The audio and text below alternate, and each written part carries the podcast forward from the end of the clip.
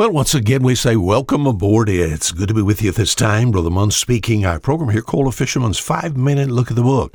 Hey, we've been in the book of John, John chapter 15, all the way down to verse 16. We've been talking about remaining fruit. I wonder, is some of our catch spoiling? John chapter 16 or John chapter 15, all the way down to verse 16, Jesus now is talking to the disciples. And he says this to them You've not chosen me, but I have chosen you, the sense of uh, chose them as far as uh, their call is concerned to be a disciple. We think about the early apostles here. You've not chosen me, but I've chosen you. And then he said, and ordained you. This ordination comes from God. And then he commissions them that ye should go and bring forth fruit. We've talked about that this week as these men went out and preached the gospel story and talk to people about this Christ. Uh, uh, the gospel, it's the power of God unto salvation to everyone that believeth. So when they preach the gospel, when they preach this gospel, what happened? There was a response to that. And uh, we, we call this converts. All right. And what about these converts that these men had? All right. You go and bear the fruit now. And then it says this, and that your fruit should remain in the sense that these converts all would be used to take and do the same thing. All right? They were to speak to others about Christ, that others may be converted to Christ also. The most significant contribution, then, are you listening, sir, ma'am? The most significant contribution that we can make in life is the passing on of our faith to the next generation. We dare not lose our children we do not lose our loved ones. We must duplicate ourselves in the lives of others. So Christianity will just, the light that's there will just get dim, more dim by the day it'll eventually die. Sad to know that many people leave no one behind to take their place. Where Jesus was very careful to tell these men, that you go bear forth fruit, bring forth fruit, bear fruit, you know. And he said, and that your fruit should remain. We've talked about that this week. Me as a, a converted commercial fisherman, I spent the better part of my lost life out on a shrimp trawler in the Gulf of Mexico.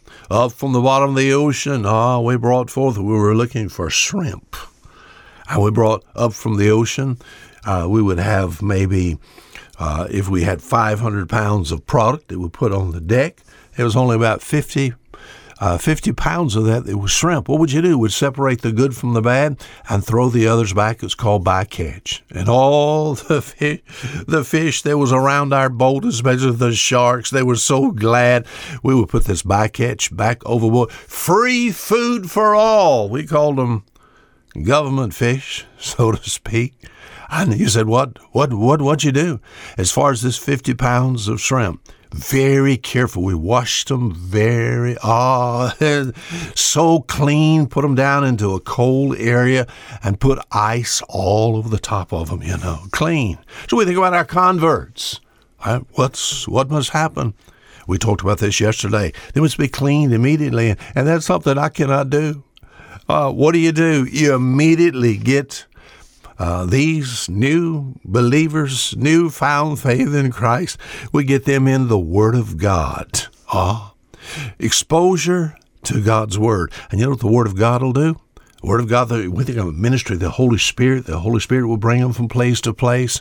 Ah, and they will learn things like, know ye not that your body is the temple of the Holy Ghost? Ah, they learn how to live for God put God first, you know, and we have to be very careful, very patient with this.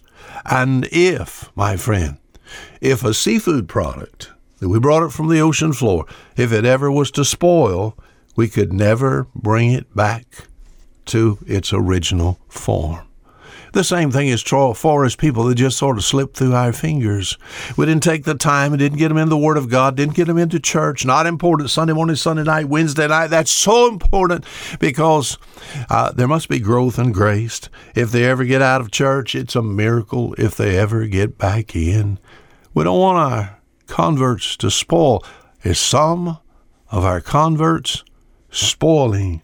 Jesus said, Go and bring forth fruit but that your fruit should remain. Let's work hard at remaining fruit. Now, until next week, Fisher Fisherman saying goodbye.